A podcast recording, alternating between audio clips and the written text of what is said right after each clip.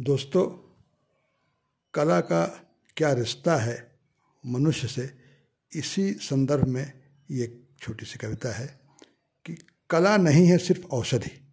कला नहीं है सिर्फ़ औषधि रोगी मन की, सामग्री, मनोरंजन की, या सिर्फ़ कला के लिए ही। यह संवारती है जीवन, पिलाती है अमृत, बनाती है संवेदनशील इंसान, होमो सेपियंस से। कला अनगिनत रूपों में आती है, लुभाती है कभी कविता, कहानी, गीत, गज़ल बनकर, कभी चित्रों में उतरकर, मूर्तियों में ढलकर। थिरकती है नृत्य में, संगीत में सुरों तालों से सचकर कभी कलाएँ मिलती हैं नदियों की तरह। कभी कलाएँ मिलती हैं नदियों की तरह, बनाती हैं रंगमंच सिनेमा जैसे विविध संगम, जहाँ देखते हैं अपनी ही छवि हम। बीते, मौजूदा या आने वाले समय की। हम चकित देखते रह जाते हैं अजंता एलोरा गुफाओं के चित्र खजुराहो के मंदिरों, बौद्ध स्तूपों, ताजमहल को।